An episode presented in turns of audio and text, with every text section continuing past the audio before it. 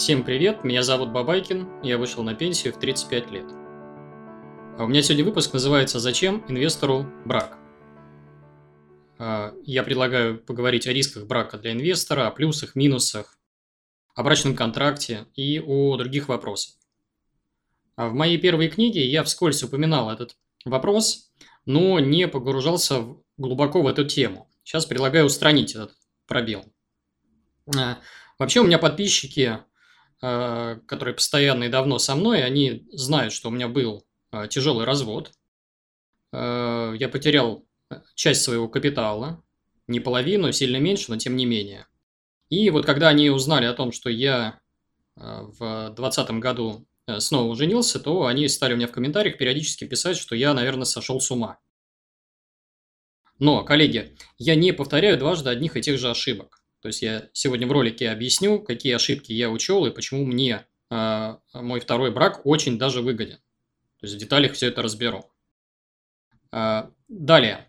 Я в, сниму два ролика про семейные отношения, про брак. Первый ролик будет посвящен рискам для инвесторов.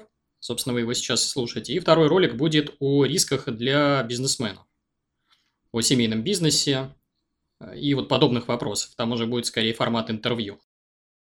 А, этот же ролик тоже будет состоять из двух частей. Первая часть, она э, адресована тем, кто уже находится в браке. Здесь я поделюсь своей историей, историей своих э, знакомых, э, коллег из окружения. И вторая часть, как ни странно, о выгоде брака для инвестора. Здесь я тоже расскажу и свою историю, и историю своих коллег и знакомых. Это, кажется, сейчас звучит странно и противоречиво, но противоречий тут никаких нет. Опять же, оставайтесь, не переключайтесь. Э, объясню почему. Начнем. Э, когда я э, читаю литературу об инвестировании, там часто упоминаются риски.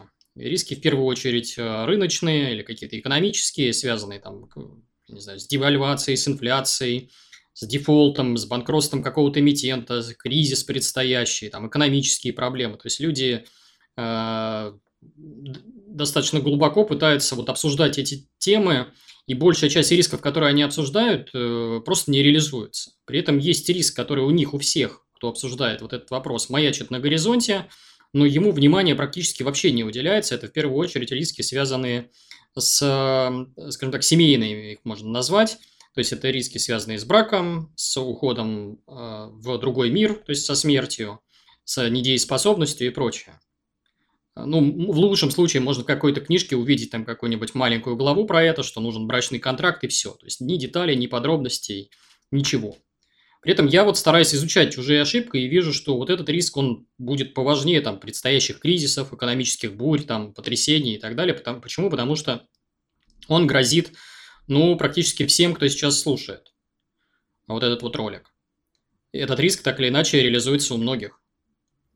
А я когда подавал заявление в ЗАГС, вот мы с супругой пришли в здание ЗАГСа, зашли внутрь, и там, соответственно, вот какой-то администратор, кто отвечает за потоки, задает вопрос, кто здесь на регистрацию брака, и мы с супругой там одни, по сути, подняли руку, и кто на расторжение. И в комнате сидело там несколько пар, Э, либо одиночек, ну, то есть там с десяток человек. Практически все эти люди подняли руку о том, что они пришли в ЗАГС расторгать. То есть, там, не знаю, 9 к 1, вплоть до такого. А, если посмотреть, например, статистику Росстата, тоже сейчас попробую вывести на, ваши экраны, то там тоже видно цифра, что чуть ли не 68% разводов у нас заканчиваются точнее, 68% э, браков у нас заканчиваются разводами. То есть представьте себе, что на тысячу человек, которые вот там, условно, за последнее время поженились, 680 разведутся пар. Да? Вот, то есть этот риск грозит, по сути, э, всем.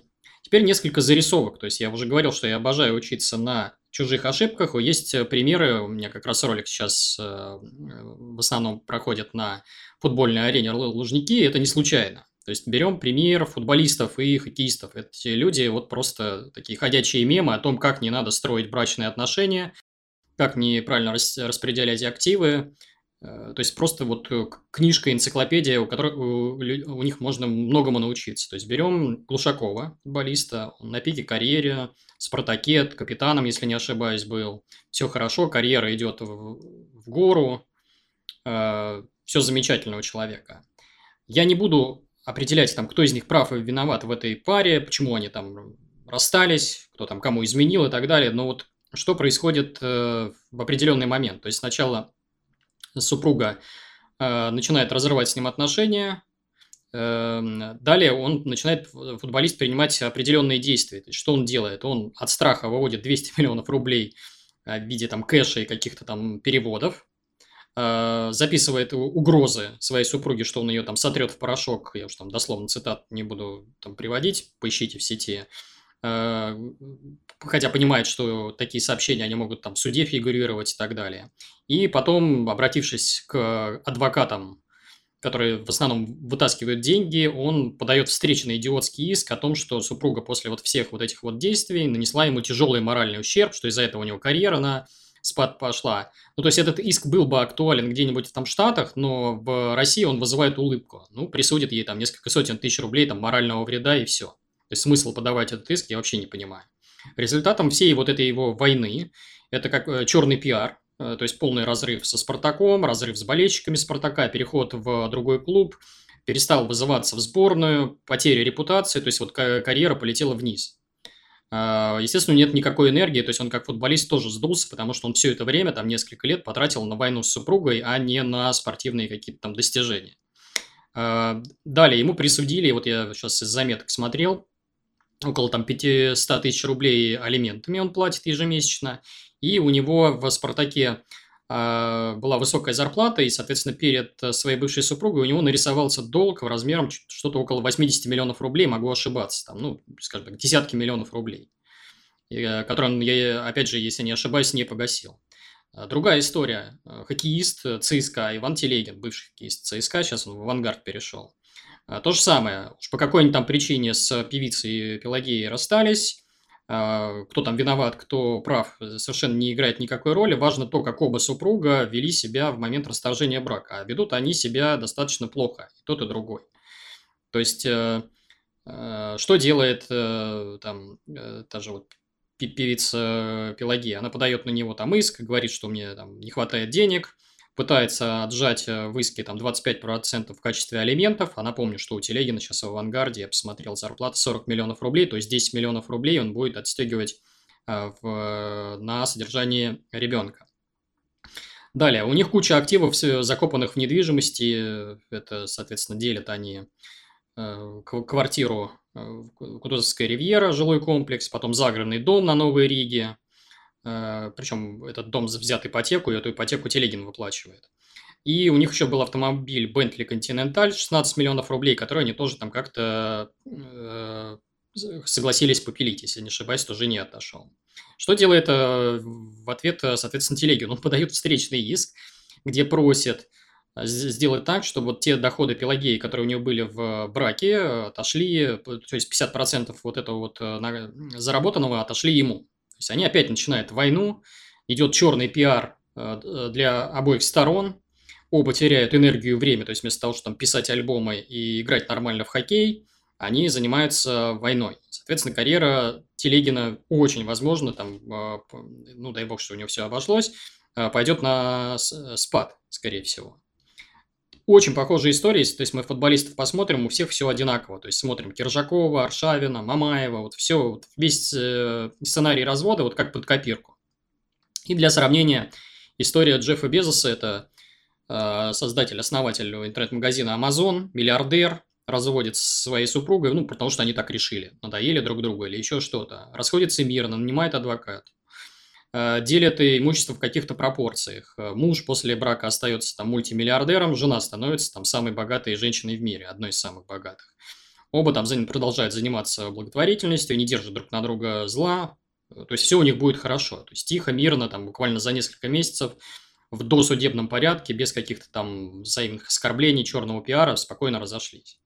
При этом, что делают вот коллеги, которые вот сталкиваются с бракоразводным процессом, они всегда э, ведут себя как идиоты, самые настоящие, и пытаются повоевать, вот, подраться, доказать что-то там. Сейчас я вот адвоката найму, я тебя сотру в порошок и так далее. Э, аргументы у них тоже странные, особенно вот у мужей. Там, да она вообще нигде не работала, все зарабатывал я, весь капитал я поднял, она вообще там пьяница, наркоманка, дура и, и так далее, и так далее. И начинает, ну или там с стороны супруги тоже взаимное оскорбление, там, что изменял, гулял, там, предавал и прочее, вот, совершенно не имеющее к делу э, финансов э, аргументы. Дальше начинается корм для адвокатов. То есть этим супругам говорят, давайте мы с вами подеремся в суде, докажем, что вот муж мерзавец, супруга тоже негодяйка, мы вам все сделаем за денежку, постараемся победить. Э, естественно, это кончается только расходами безумными. И, кроме того, если пара там, например, звездная, то она становится кормом еще и для журналистов. То есть, э, инструментом такого черного пиара, и у людей потом проблемы еще больше возникают как раз из-за того, что они просто вот эту вот ссоры из избы начинают вносить. А, я, опять же, наблюдал за футболистами и хоккеистами и вот пришел к выводу, что вот, а, опять же, вот, э, ну, они должны понимать, ну, я не говорю, что они должны понимать, но мы хотя бы как инвесторы должны, вот смотря на них, делать для себя определенные выводы. То есть первое, я бы хотел бы отметить, это степень проблемности активов, да. То есть, допустим, э, у хоккеиста или там футболиста это может быть недвижимость, ценные бумаги, счета в банках, какие-то тачки, цацки и так далее.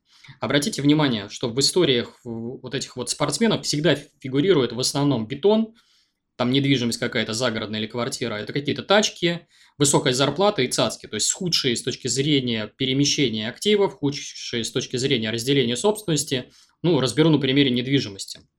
У меня вот здесь сейчас в описании, в подсказке будет ролик Сергея Смирнова, где он рассказывал про развод и недвижимость. То есть обязательно посмотрите, это просто вот пошаговое руководство, э, то, что нужно делать в момент брака, до заключения брака со своей недвижимостью, и почему вообще от недвижимости надо не, там, с ней нужно быть очень аккуратным. То есть э, он там приводил статистику, что чуть ли не каждая седьмая квартира сейчас на ЦИАНе выставлена из-за того, что супруги разводятся. Да? И э, я вот уже в других роликах объяснял, почему я не люблю жилую недвижимость э, по разным причинам. И вот еще один аргумент – это очень стрёмный актив с точки зрения его э, разделения, с точки зрения его наследования, с точки зрения его перемещения. То есть там появляется огромное количество там фокусов, да, то есть был пример вот у того же Смирнова, когда один из наших общих партнеров, там его бывшая жена зашла в дом, сказала, что здесь вот есть там запах э, бывший, давай здесь срочно сначала ремонт сделаем, а потом давай во все это продадим и купим что-то новое. В этот момент как раз супруг попадает на совместно нажитую собственность, и потом приходится уже, когда он второй раз там разводится или э, делить уже э, совместно нажитое. Э, вот эти вот кучи всяких неучтенок, когда там наличные неналичные, расходы на ремонт, как его учитывать, э, огромное количество вот этих подводных э, камней. А если, например, вы, как слушатель, вот сейчас находитесь в стадии выплаты ипотечного кредита, то без наличия каких-то там вот того же брачного контракта, это, по сути, игра в русскую рулетку. Потому что в случае, когда вы будете делить недвижимость, помимо того, что вы ее делите как собственность, вы еще и долги делите, и там, если что-то пойдет не так, может так э, получиться, что, например, на супругу повиснет какой-то очень существенный долг, который она просто не в состоянии будет выплатить. Например, платит там по 50 тысяч рублей, и каждый после развода обязан платить по 25 тысяч рублей, а у супруга вообще столько не зарабатывает. Э, то есть э, таким людям, кто сейчас вот кредит взял, им просто вот у них, они с точки зрения юридических вот моментов должны быть подстрахованы. Кроме того, это, конечно, кормушка для а, адвокатов. То есть всегда мы вроде как побеждаем на бумаге, да, но когда э, там а, отжали э, там, собственность в суде, там что-то победили, еще что-то, но в итоге конечным решением суда является бумажка о том, что вот тебе твой кусок и тебе твой кусок. Э, так или иначе, это можно было договориться в досудебном порядке, все равно финал а, всегда один и тот же. Вот. И в результате там супруги начинают вести себя как собаки на сене, допустим, у них долевая собственность в квартире, они не могут ее продать, потому что один из супругов ставит палки в колеса, там отпугивает покупателей потенциальных, с ценой играется, ну, в общем, беда. То есть недвижимость как актив, э, вот именно поэтому я его вот очень не люблю. Неудобный. Если посмотреть на другие активы, да, допустим, у спортсменов это всегда высокая зарплата. Понятно, что им от этой высокой зарплаты никуда не деться. То есть это такой проблемный источник доходов, который в случае чего, если он живет с супругой, так или иначе она имеет право на это претендовать. Соответственно, защита здесь для людей здравомыслящих, если они переживают и не доверяют своей там супруге э, или супругу, э, это наличие разных источников дохода, причем перемещаемых желательно источников дохода. Э, следующий актив – это, например, доли в бизнесе российском. Да, тоже проблемный актив, его сложно перемещать, сложно пилить, делить. Э, здесь защищаться, опять же, тоже ну, то, что я видел из наблюдения, это, например, перенос э, активов ну, бизнеса в иностранную юрисдикцию, там просто посложнее будет посудиться и подороже, и проще делить мирным способом, чем потом воевать в судах. Ну, наличные, это понятно, любимая форма всех э, тех, кто хочет уйти от ответственности, потому что кэш спрятать проще всего, хотя на, самом деле это не, скорее не так, потому что в случае чего там э, всегда можно цепочку отследить, откуда этот кэш взялся. С онлайн-кэшем тоже примерно то же самое, то есть всегда можно отследить, откуда он взялся там, и так далее. Вот эти все попытки, там, маме подарил, еще что-то, они часто приводят к проблемам. А с бумажными активами сейчас вот есть скорее лазейка, то есть вот э, если вы, например, продаете у себя на счетах акции и ценные бумаги, не требуется разрешение супруги на продажу или супруга на продажу собственности. И многие тоже этим пользуются, они просто продают э, свои бумажные активы и потом их как-то перемещают. Вот, там, к примеру, в иностранному брокеру, в страховые продукты, еще куда-то, еще куда-то. А, здесь какой можно вывод сделать по проблемности э, с точки зрения вот этих вот рисков? У вас должно быть меньше э, вот э, осязаемых активов типа бетона и больше бумажных активов. Но это не панацея. Почему? Потому что мне, например, вот все эти уловки, они вообще не нравятся. Потому что они у кого-то могут сработать, а у кого-то нет. И потом будут последствия от таких вот уловок. я думаю, что лучше договариваться на берегу, процессе брачных отношений или до вступления в брак, а, описывать эту ситуацию, описывать этот риск прозрачно способом и заранее себе наметить, как э, супруги будут действовать в случае, если что-то пойдет не так. Поэтому для меня идеальным инструментом является брачный контракт. Собственно, с него и начнем. А когда я начинаю рассуждать о брачном контракте у себя где-нибудь в соцсетях, там в Телеграме, в Ютубе, еще что-то, налетает огромное количество комментариев, которые, в которые начинают говорить вот такую реплику, что что ты нам про этот брачный контракт толкаешь, он вообще не работает, посмотри практику, э, э, решения там, этих, э, как прописанные на бумаге, оспариваются в суде, и супруга в итоге забирает половину. Коллеги, я пошел, посмотрел, проконсультировался с юристом, посмотрел практику дел. И могу с уверенностью заявить, что практика показывает, что ничего подобного. То есть вы опираетесь на какой-то источник, в интернете прочитал, там одна бабка сказала еще что-то и утверждаете, что это факт. Я нашел дела, которые э, брачный контракт откатывали в обратную сторону, но у всех у них есть общая черта. То есть, что это такое? Это супруг по брачному контракту пытается отжать там собственность, к примеру, 100% себе и 0% супруге или наделяет ее какими-то супер непропорциональными долями, к примеру, там, я не знаю, 95-97% себе забрал совместно нажитого в браке и 5% в супруге. А, либо они вообще пытаются, то есть какой-то пилит малюсенькую собственность, загоняют супругу в угол, к примеру, там одну единственную квартиру, пытаются отжать эту квартиру там на 100%, и, естественно, та супруга обращается к адвокатам, э, оспаривает контракт и обязательно побеждает, и правильно она делает, что что оспаривает такую сделку, потому что она действительно в, ее ввели в заблуждение, если она такое подписала. При этом, если контракт составлен правильным образом, то там нотариус в момент его подписания объясняет все риски, объясняет в каких долях пропорциях. Если эти пропорции соблюдены в, скажем так, нормально, э, человек отдавал себе отчет, что он подписывает, ничего подобного, вы потом не сможете это оспорить. Ну, попробуйте оспорить контракт, к примеру, 60 на 40 или 70 на 30. С учетом того, что, например, супруги э, не выселили из дома, она не оказалась на улице, у нее есть источники доходов, дети, э, скажем так, пристроены, все хорошо у нее. Вы не оспорите такой контракт э, ни в коем случае. Далее, люди вообще не понимают, как, собственно говоря, этот контракт устроен. То есть они думают, что это вот некий там только распил собственности и трактуют его однобоко. То есть это некая защитная бумажка, которая защищает только интересы супруга, у которого там больше денег. Ничего подобного. То есть мы делим оба добрачное имущество, чтобы не было с ним никаких трюков. Мы э, устанавливаем режим собственности долевой, э, если будем покупать что-то в долях в момент брака. Э, соответственно, правила раздела, раздельная собственность по долгам, что важно. То есть вот с той же ипотекой, чтобы эти долги потом падали в тех пропорциях, которые выгодны обоим супругам. Вот. А, при этом, например, брачным контрактом, если вы являетесь бизнесменом, можно себя защитить э, от э, рисков бизнеса, да, там субсидиарная ответственность, взыскание каких-то убытков, кредиторов, партнеров и прочего. То есть можно сделать так, чтобы, если вы, например, бизнесменом являетесь, когда к вам пришли, то долги вас, как вот супруга, не повесили э, на вашу жену. И это тоже замечательный такой прием. Этим тоже ну, бизнесмен обязан этим пользоваться, потому что э, ни от чего нельзя зарекаться. Мало ли как оно пойдет там у него в бизнесе. Но что делает у нас обычно горе-инвестор? Он пытается, вот, допустим, он уже сейчас находится в браке, и вы э, уже состоите в браке, и вы боитесь разговаривать с партнером напрямую, потому что если вы ей в лоб придете или ему скажете о брачном контракте, он, партнер, ну, то есть люди думают, что он отреагирует с агрессией, с опаской, страхом, будет конфликт, переживания и так далее. Он начинает вести себя как идиот. То есть прятать активы куда-то, там, переписывать их на сторону третьих лиц. Это вот пример мужа, бывшего мужа моей сестры, там на маму он все переписывал. Купить что-нибудь на родственников, друзей, еще кого-то.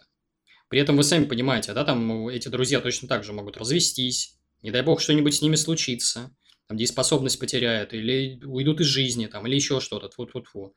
Вот, все может быть. И вы, условно говоря, с одного прогнозируемого риска переходите на другой вообще непрогнозируемый риск. И считаете это более надежно, что вот лишь бы не жене. А, еще один вариант – это вот там переписывать э, свое имущество, на, отправлять его в страховые продукты. То есть сейчас такой инструмент появился модный а, – страховка как инвестиция. То есть внутри страхового полиса еще закопаны какие-то портфели инвестиционные, там акции, облигации и так далее. И как раз вот эти вот э, финансовые консультанты обожают продавать э, такие продукты и говорят, что вот в случае чего от жены может что-то спрятать.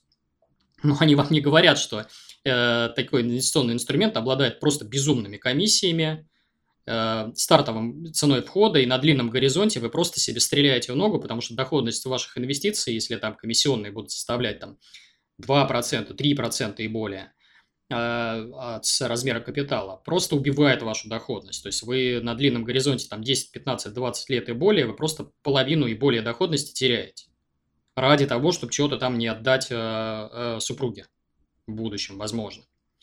Я расскажу про свой опыт, вот по практику, как я использовал брачный договор в качестве инструмента раздела имущества. А, здесь я подчеркну, потому что иногда в комментариях еще и женщины любят налетать и начинают что-то там про меркантильность рассуждать, еще что-то. Я подчеркну отдельно, развелись мы не из-за финансовой стороны, не из-за денег, а потому что у нас были непреодолимые противоречия, скандалы, взаимные неуважения, обиды и так далее. То есть, ну, просто бытовуха. А, я э, женился очень молодым и достаточно бедным. Естественно, в те моменты вот это там совсем был еще юным и ничего не думал, никаких брачных контрактов, я просто не знал, что они существуют я могу сказать, что мне контракт, э, вот э, брачный, брачный договор, он э, помог не потерять 50% капитала. То есть я потерял после развода сильно меньше, и обе стороны при этом еще вышли достаточно довольными. Вот расскажу как раз о своем опыте.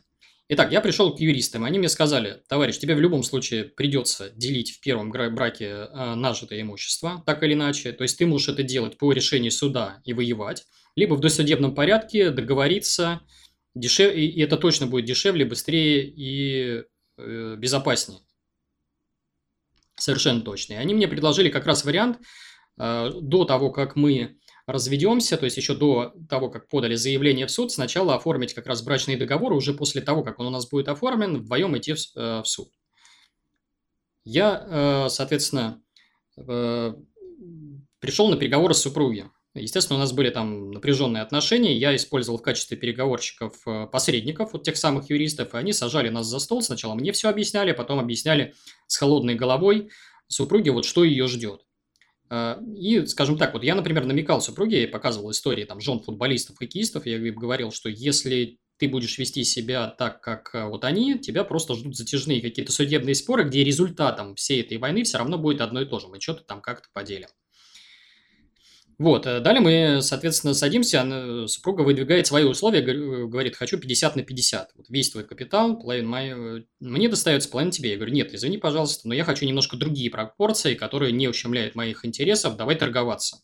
Потому что 50 на 50 нет, но а в других пропорциях, то есть у меня задача какая? То есть вот я свою логику встречную выдвигаю, что смотри, я тебя не загоняю в угол. Тебе э, есть... Э, тебя не выкинут после развода на улице, тебе будет есть где жить, тебе не придется работать, потому что тебе придет размер капитала равный тому, чтобы, по сути, как я, жить э, на пенсии. Вот, э, то есть у тебя все будет хорошо с деньгами, ты будешь на эти деньги жить и вот прям немедленно не выходить э, на работу, и причем это достаточно долгое время, да, то есть это, вот этих вот активов будет хватать, чтобы покрывать все свои, все ее хотелки. У детей тоже замечательно все будет, потому что я им оставляю, соответственно, две квартиры. Э, у них достанется хорошее наследство. Естественно, их тоже никто выселять там не будет. Все хорошо. Ну, она, естественно, немножко побрыкалась, пошла там со своими какими-то друзьями посоветовалась, еще что-то, и, э, немножко начала там показывать э, зубы. Я, соответственно, ей вот э, объясняю, я говорю, вот смотри, вот здесь сейчас начнутся разборки, э, что сделают юристы? Они наложат арест на все наши активы, так, чтобы мы, например, вот мы сдавали там э, квартиры, однушки, э, и будет так, что эти квартиры будут там, я не знаю, пока идут судебные разборки, года два стоять и не приносить, не приносить аренду. Вот я, я знаю, что я буду делать. Я устроюсь там на работу, бизнес открою, еще что-то, но что будешь делать ты? А она, я подчеркну, она не работала. То есть тебе придется как-то вот эти вот приличные деньги, которые ты каждый месяц э, абсолютно без каких-то проблем получала в виде там смс-ки, тебе придется их теперь уже идти зарабатывать, и вот все эти два года ты будешь э, трудиться. Согласна ли ты такое или нет? Плюс э, есть, э, опять же, разные способы там, увода части активов там, легальным способом, так, чтобы они все равно после развода не достались супруге. Я не буду уже тут детали объяснять, но, скажем так, такие лазейки существуют. Вот. А, естественно, это была такая вот мягкая сила, рычаг, по сути, давление, еще что-то. И она, скажем так, подумала-подумала и приняла мою сторону, и мы разделили, то есть у нас контракт был заключен следующим образом. Все, что мое, остается со мной, все, что э, записано на супругу, остается с ней. Мы изначально вот часть активов вешали на меня, часть на нее. То есть супруги отошли несколько объектов недвижимости, плюс э, немножко бумажных активов. Э, естественно, как я уже говорил, я не обделил детей, у них тоже, соответственно, им будет где жить, когда э, они уже во взрослую жизнь войдут. Мне же отошли все, абсолютно все бумажные активы и доли в бизнесе. Мне тогда были еще доли в бизнесе до того, как я их продал. В итоге получилось, что по контракту я отдал сильно меньше 50%, но обе сторон, стороны остались э, довольны.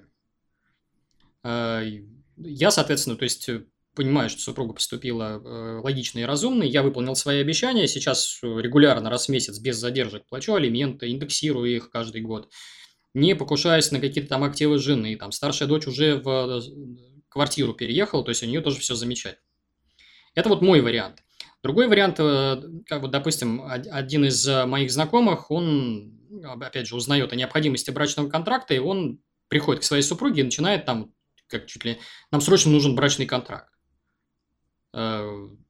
А, ну, естественно, она смотрит на него вытраченными глазами, а что это такое, зачем это, еще что-то. Он спрашивает, а какие условия этого брачного э, договора? Ну, ну, там логика такая, что все, что мне остается со мной, а тебе э, хрен с маслом. Естественно, у жены появляются как, какие-то страхи, там на уровне паранойи, там обиды, ругани, там скандалы, еще что-то.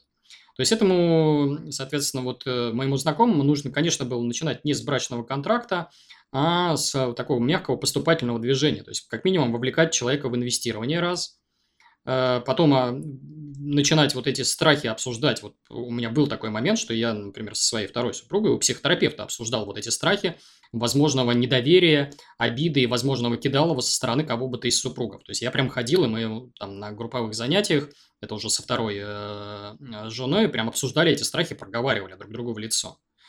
Вот. Э, он этого не сделал, естественно, она была запугана. Поэтому потом ему нужно было как-то определиться, что вот они все-таки занимаются каким-то совместным хозяйством, и жене тоже после брака должно что-то оставаться. Она не должна оставаться на улице, там, она не должна быть загнана там в угол и так далее, и так далее. Может быть, ее там в бизнес к себе пристроить, может быть, еще что-то. То есть это уже детали. То есть надо было с этого объяснять, то есть объяснить супруге, почему ей брак выгоден с учетом даже наличия вот этой вот бумажки. Еще один пример, еще одного человека. Человек до вступления в брак начинает затевать разговор о брачном договоре. И он, естественно, пытается прописать э, следующее, что все, что мое до, нажитое до брака, остается со мной, все, что с тобой, тоже остается с тобой. Ну, все логично. Он же пытается эту меру э, распространить уже на то, что будет уже в самом браке. И тут, понимаете, если он уже... Э, логика такая, что, по сути, в, в таком совместном ведении хозяйства нет никакого смысла, потому что здесь каждый за себя. То есть, смысла заключать брак э, никакого. То есть, брак теряет всякий смысл. Очень странное получается по партнерству.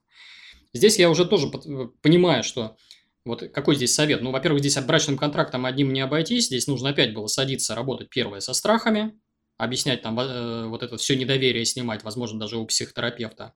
Второе – это проговаривать, а что же там будет результатом вот этого вот совместного партнерства брака. То есть подходить к браку как э, к совместному бизнес-проекту. Ну вот.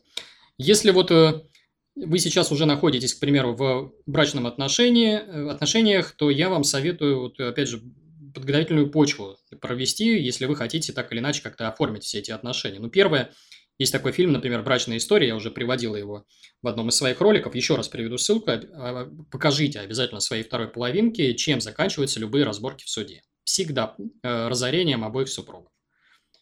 Плюс там потери энергии, времени и даже у некоторых закат карьер. Посмотрите на эти их э, истории футболистов-хоккеистов. Просто вот посмотрите, чем они закончили. У них всегда э, их положение после брака становилось скорее хуже, чем э, до него. Посмотрите, скиньте мой ролик. Потом садитесь, объясните сначала выгоду второй половинки, зачем ей вот эти вот э, оформлять какие-то юридические отношения, и только потом рассказывать о своей выгоде, о своих страхах и так далее. Вот. А, далее, э, следующая мысль очень важная. То есть, э, те люди, которые мне в комментариях периодически пишут следующие реплики, что институт брака отжил, то есть, есть обязанности, прав вообще никаких. Законы не на стороне мужика, ну, в России именно.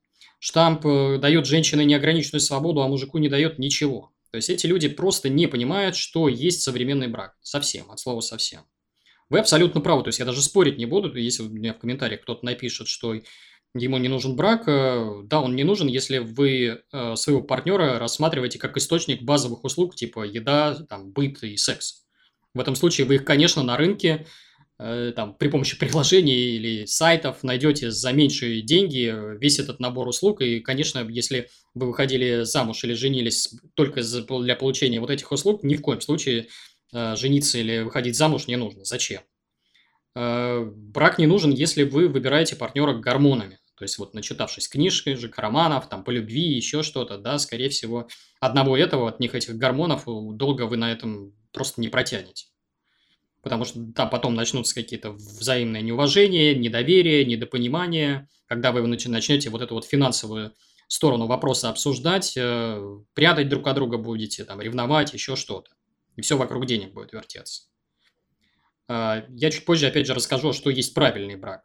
Но прежде чем это рассказать, я вот э, такую еще одну зарисовочку э, расскажу. У меня был сосед, и вот он, ну, мужик, я не знаю, здоровый мужик лет 40, не больше. Он заболел, я так понимаю, если я не ошибаюсь, коронавирусом и не выбрался, умер. Он две недели у себя гнил в квартире, никто к нему там не звонил, ему не писал, не узнавал, как его здоровье. Э, пока просто невыносимый запах в подъезде не стал там беспокоить соседей, и люди просто полицию не вызвали. И вот он, я вот смотрю на такого человека и понимаю, что он, он с учетом своего образа жизни, он, возможно, у меня тоже писал в комментариях язвительные комментарии про брак, пока у него не на, его не настиг вот этот банальный риск, что ему кто-то из близких рядом не смог э, вызвать скорую элементарно, когда ему стало плохо, когда он просто там стал задыхаться. Это вот странный риск, который я не понимаю, как его решить э, деньгами, да. У меня на эту тему был комикс, э, родился, вот я его заказывал своей старшей дочери. Этот комикс как раз вы на ваших экранах э, видите, вот слайды. Сначала про брак, потом про переписку, и потом, соответственно, доктор спрашивает, есть ли вам к кому позвонить, и в записной книжке телефоны уборщицы, любовницы там с Тиндера и какой-нибудь там проститутки. Вот, и это такой вот показательный пример того, для, э, для чего, собственно, один из примеров того, для чего нужен брак. У меня иногда в комментариях появляются совсем агрессивно настроенные ребята, возможно, они здесь тоже будут писать, я их, конечно, буду банить, привет вам. А, люди, которые у меня в комментариях оставляют реплики типа «О, олень женился, идиот-придурок». Я полез Просто вот ради интереса думаю, дай-ка я загляну в список Форбса, самых богатых там людей в России, в США, и посмотрю, что у них там, какой у них статус. Я посмотрел, сейчас я ввожу здесь э, самых богатых людей, и э, в основном тех людей, которые на слуху, про которых вы все знаете. Вот там первый список. Это наши олигархи. Практически все женаты, либо женаты по несколько раз, либо были женаты, но разведены. Э, и я там, по сути, одного нашел, неженатого, да, при этом там, а да, еще нажал еще одного второго неженатого, но у меня есть сомнения про его ори... э, ориентацию, тоже там детали. Э. Ну, вы скажете, это олигархи, они там люди той вот старой закалки, еще ничего не понимают. Пожалуйста, я полез смотреть self-made э, ребят, э, люди, которые свои капиталы с нуля построили, которые разбираются там в бизнесе, в финансах. Э, вот там пример того же Юрия Мильнера, Олега Тинькова, Волош, Галецкий, Татьяна Бакальчук, Wildberries, братья Бухман, это разработчики игр, там и Тинькова тоже были, все женаты, вот либо замужем. А, я думаю, ну ладно, наши дураки, а что там у американцев? Они-то, наверное, умные. Полез смотреть американский Forbes, то же самое. Баффет женат дважды, Билл Гейтс был до недавнего времени женат, сейчас мирно разошлись с супругой и поделили, или будут, точнее, делить имущество. Цукерберг, Facebook женат, Джек Ма, Алиэкспресс женат, Джефф Безос был женат, мирно развелся, Илон Маск был женат, сейчас, по-моему, опять собирается. Э, там не уточнял я уже детали, там сожительствует он с кем-то. Э, сооснователи Гугла Сергей Брин, Ларри Пейдж э, оба женаты. Причем Брин дважды женат. Это, конечно, не значит, это такая шуточная статистика, что если вы завтра женитесь там или выйдете замуж, то немедленно станете миллиардером. Но опять же, вот здесь у меня подавляющее большинство, там 90, я не знаю, 8% люди так или иначе состоят в браке. И те люди, которые мне пишут, что я олень, ну, значит, для них олени и вот эти вот ребята тоже. Они, наверное, умные, у них, наверное, бизнесы там где-то в параллельном Форбсе существуют. А теперь ладно, от шуток к делу, что есть в моем понимании нормальный брак. Ну, то есть, первое, значит, в современном мире роли э, поменялись, границы между вот этими, там, мужик должен силовую физическую работу выполнять, женщина там домашнюю и тачат, они, они, конечно, стираются. Поэтому брак сейчас нормальный. Это, э, по сути, бизнес-проект двух людей, у которых общие цели, которые идут к чему-то одному. Вот. А, при этом вы скажете, ну, для этого штамп в паспорте не нужен, ничего подобного, коллеги, еще раз, вот э, опять же, если я сказал, что это бизнес-проект, то есть человек, который мне сейчас напишет, что бизнес можно вести одиночку, э, он будет с одной стороны прав, а с другой стороны практически никогда такие люди не делают своим бизнесом по-настоящему большим. То есть у них чаще получается ларек. Потому что бизнес – это командная игра, э, соответственно, ну, просто невозможно вырасти во что-то большое при, без наличия команды. Э, если, вот, вот это опять же фраза, реплика, что лучше вообще не жениться, но значит по этой же логике проще не брать в долю партнеров. Да, можно, но скорее всего у вас получится ларек. Практика это подтверждает, потому что я еще не видел ни одного бизнеса, кто так или иначе не оформил отношения со своей командой. Даже если бизнес начинает один основатель, ему в итоге все равно придется делиться с командой, чтобы она а, просто не а, вся не разбежалась куда-то в, там, по конкурентам или еще куда-то. При этом а, здесь для чего нужно партнерство? Один из партнеров силен в чем-то одном, там, к примеру, руками машет, маркетинг, еще что-то, а второй партнер там закрывает его дыры, он за финансовую часть отвечает, это тоже видно у меня, вот опять же, про в следующей э, в своем ролике про семейный бизнес и вот совместное ведение семейного бизнеса, я это в деталях расскажу. Плюс, э, что еще, вот, например, что для меня нормальный брак? Это, например, есть риски, о которых просто невозможно решить деньгами. И вот пример истории моего вот этого соседа, который умер и сгнил в квартире, она показывает, что вот бывают и такие случаи. Вот. А остальное уже идет бонусом. Там дружба, какие-то интимные отношения, гормоны, там еще что-то. Это там воспитание детей, конечно, важнейший фактор, но если у вас вот этого стержня нет, что у вас какой-то есть общий бизнес-проект, очень э, недолго такие браки э, протягивают. Вот я могу сказать для себя, что у меня второй брак – это одна из лучших инвестиций, наверное, за последние пять лет. Почему? А вот как я себя, во-первых, веду во втором браке подписчики, как я уже говорил, периодически меня называют идиотом, что я что-то не так сделал, зачем ты второй раз э, женился. Объясняю, значит, первое. У нас, во-первых, с супругой, э, со второй нет совместно нашего имущества. То есть, большая часть средств мы нажили до брака. У нее там квартира, еще что-то, у меня бумажные активы там, э, и так далее. Вот. мы, естественно, понимаем, что вот все, что нажито до, это вот не претендует каждый из них на вот то, что было нажито до брака. При этом мы договариваемся о совместно нажитом так или иначе заранее. То есть я должен понимать, что если я буду там, условно говоря, все себе в карман забирать, то это, ну, странное партнерство, как я уже говорил, это как не делиться со своим коммерческим партнером. Типа я всю прибыль себе в карман 100% заберу, а тебе фигу с маслом. Так нельзя, так вы не построите нормальный брак, то есть так или иначе партнер должен либо участвовать в бизнесе, либо еще как-то получать вот какие-то бенефиты с этого. А для нас брак сейчас это скорее партнерство, потому что меня супруга, например, стала помогать в моих э, вот, вопросах, связанных с блогом, там еще с чем-то. При этом она э, сама инвестирует, то есть она тоже инвестор, полностью разделяет мои цели, у нее портфель идет, а, там какой-то цифры измеряемым несколькими миллионами рублей. А, ну, то есть она понимает, что у нее часть капитала останется с ней. То есть мы, если вот случится, случится что, не дай бог, да, то оба супруга выйдут из брака сильно богаче, чем до того, как в него вступили. Это совершенно точно. И причем и я, и она. При этом я вот, например, стараюсь выравнивать балансы. То есть у меня, представьте, что мои там ежемесячные доходы, они сильно выше, там, ну, на порядок выше, чем у э, моей супруги, да. я понимаю, что я, например, какие-нибудь бытовые вопросы, большую часть их могу взять на себя там, связанные с едой, еще с чем-то, вот с какой-то мелочевкой для меня, то, что у меня не занимает существенную часть расходов. При этом она э, при, при выравнивании такого баланса у нее ее портфель начинает пополняться намного большей скоростью. И она быстрее с, э, достигает статуса там, вот этой финансовой независимости. Возможно, там, через там, несколько лет она тоже сможет там, такую книжку написать там, на пенсию в 35 лет. Вот.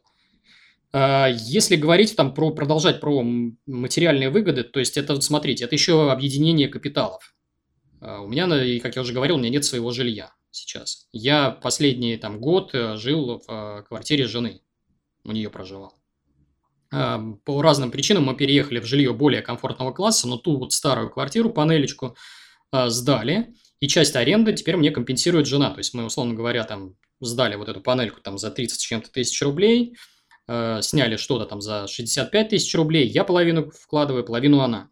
То есть это, по сути, объединение капиталов. То есть ей выгодно, и нам выгодно, при этом мы живем в жилье, которое там в квартире, которая стоит там миллионов, наверное, 20 рублей, э, не меньше.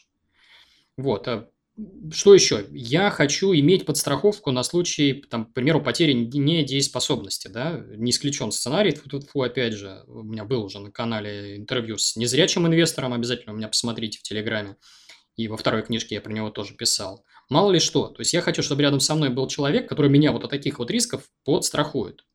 Что там не начнется как, как, дележка имущества, еще чего-то, что обо мне, скорее всего, будут э, заботиться. И в ответ, э, соответственно, супруге тоже нужны гарантии, она не будет делать это просто так, если у нее нету там какой-то вот материально прописанного документа, что мы вот действительно совместным хозяйством занимаемся а не посторонние друг другу люди. Я хочу понимать, как у меня с наследством будут обстоять дела, потому что, опять же, вот огромное количество вот этих наследных разборок, которые я вижу сейчас в окружении, когда люди просто вот, ну, не разобрались, когда, э, ну, я хочу, чтобы после, там, если, не дай бог, сценарий какой-то не очень хороший реализуется, да, то э, вот этом вот вопросами наследства рулил человек разумный и подкованный ни мои родители, которые в этом не очень понимают, ни какая-нибудь там бывшая жена, ни дети, там, которые могут перегрызться, а вот человек, который вот там сообразительный. Вот. И это как раз сейчас, в данный момент, это моя вот вторая супруга. А, далее, есть риски, которые вы тоже, про которые редко пишут в книге, потому что когда у одного из, э, к примеру, инвесторов, или если он еще будучи в бизнесе, начинаются проблемы со стороны кредиторов, властей, еще чего-то, то жена в таких случаях она, ну, она подстраховывает, потому что я видел примеры, когда, например, муж весь в кредитах там на грани банкротства, при этом э, с, э, живет с женой и делает так, что там большая часть активов на нее вешает, ну, от безысходности, да, не очень хорошая схема, но тем не менее. Вот, и я понимаю, что если вот такие, опять же, э, моменты будут в жизни возникать, то мне наличие вот этого вот человека, которому я доверяю, оно мне очень нужно. Потому что это вот такая страховка вот. Ну и, конечно, это там экономия на расходных статьях, потому что когда вы ведете совместное хозяйство и вы оба зарабатываете, то там часть расходов вы можете там на них, например, скидываться, да. Помимо материальной выгоды есть еще нематериальная выгода, э, и она, наверное, даже важнее будет, чем финансовая, как ни странно. Я ее вот вместо вывода, наверное, закончу. Э, э, вот глядите, если, например, брать меня сейчас и меня три года назад – это два абсолютно разных человека. То есть вот, ну, просто разных. И вы ну, сейчас слушаете этот блог, там хвалите меня за статьи, за видео, ролики, там, за книжки, еще что-то. Вот э, я могу сказать что, с уверенностью, что если бы э, ее рядом не было, наверное, не было бы моего блога, потому что когда я первый раз там первую статью опубликовал, я, во-первых, там боялся и трясся, думаю, а зачем мне это, для чего? И она меня поддержала, там чуть ли не пинками под зад, сказала, нет, давай публикуй, погнали. Вот, то есть, и так или иначе, это ее заслуга. А, опять же, я вижу обратный эффект, когда люди там после чудовищного брака, вместо того, чтобы там просто перечеркнуть какие-то свои прошлые ошибки, они уходят еще больше штопор, пьянствуют, ведут там какой-то разгульный образ жизни.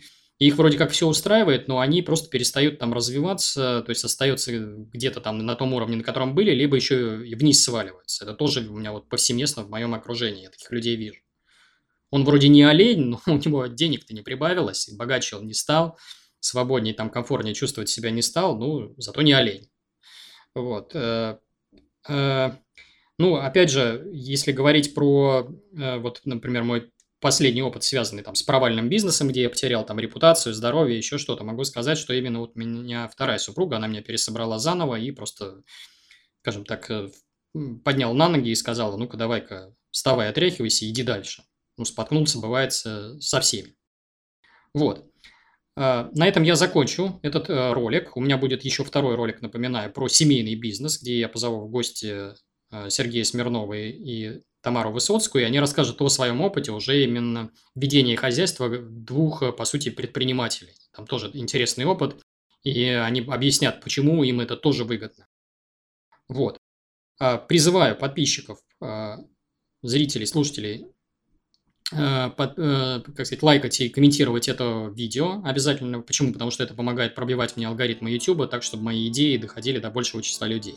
Для тех, кто еще не подписан на YouTube, обязательно ставьте колокольчик, э, подписывайтесь, чтобы следить за обновлениями. Телеграм. У меня есть Телеграм, где я в формате там, статей, каких-то картинок, реплик выкладываю тот контент, которого нет и не будет в YouTube. Обязательно подписывайтесь, ссылка в описании на ваших экранах. Еще у меня есть Инстаграм, где я в формате комиксов выкладываю интересные веселые истории из жизни там, ранних пенсионеров, э, о финансовой грамотности. Тоже подписывайтесь, э, интересный формат. Э, у меня есть две книги. Одна из них называется «На пенсию в 35 лет», вторая «Fuck you money», где я попытался обобщить весь свой опыт. Книжки достаточно э, небольшие, проглатываются за один вечер, читаются вроде как на ура, судя по отзывам. Э, Э, стоит копейки, 176 рублей, плюс есть еще есть аудиоформат, в формате MP3 эм тоже можно ушами послушать. Ну и э, подкаст. У меня есть подкаст, где я в формате голосовом, э, то же самое, что вот здесь рассказываю, э, тот, тот же материал. Э, вы можете меня слушать в Яндекс Музыке, на айфонах Apple подкасты, в, на андроидах Google подкасты. Э, слушайте меня везде, где только можно, в очередях, в пробках – по дороге на работу, домой и так далее. Все, с вами был Бабайкин, всем пока.